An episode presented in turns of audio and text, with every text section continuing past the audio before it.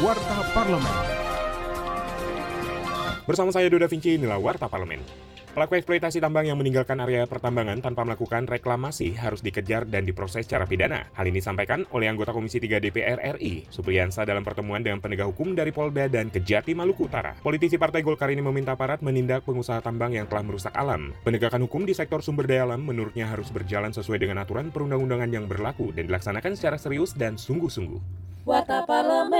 Anggota Komisi 11 DPR RI Marinus Gea mendorong digitalisasi sistem pembayaran UMKM dilakukan melalui program yang dibuat BI yaitu Quick Responsive Code International Standard atau QRIS. Program menurutnya dapat melakukan transaksi maupun penyaluran kredit sehingga ekonomi nasional bisa terdorong. Data BPS menyebut UMKM menempati 99,9% dari total unit usaha di Indonesia dengan jumlah 62,9 juta unit usaha. Data tersebut menurut politisi PD Perjuangan ini menunjukkan UMKM adalah backbone perekonomian Indonesia.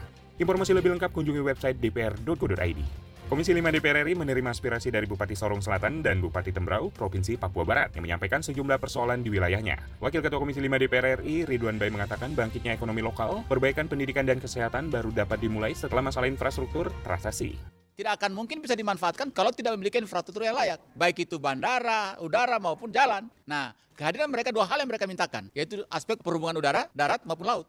Televisi Radio Parlemen.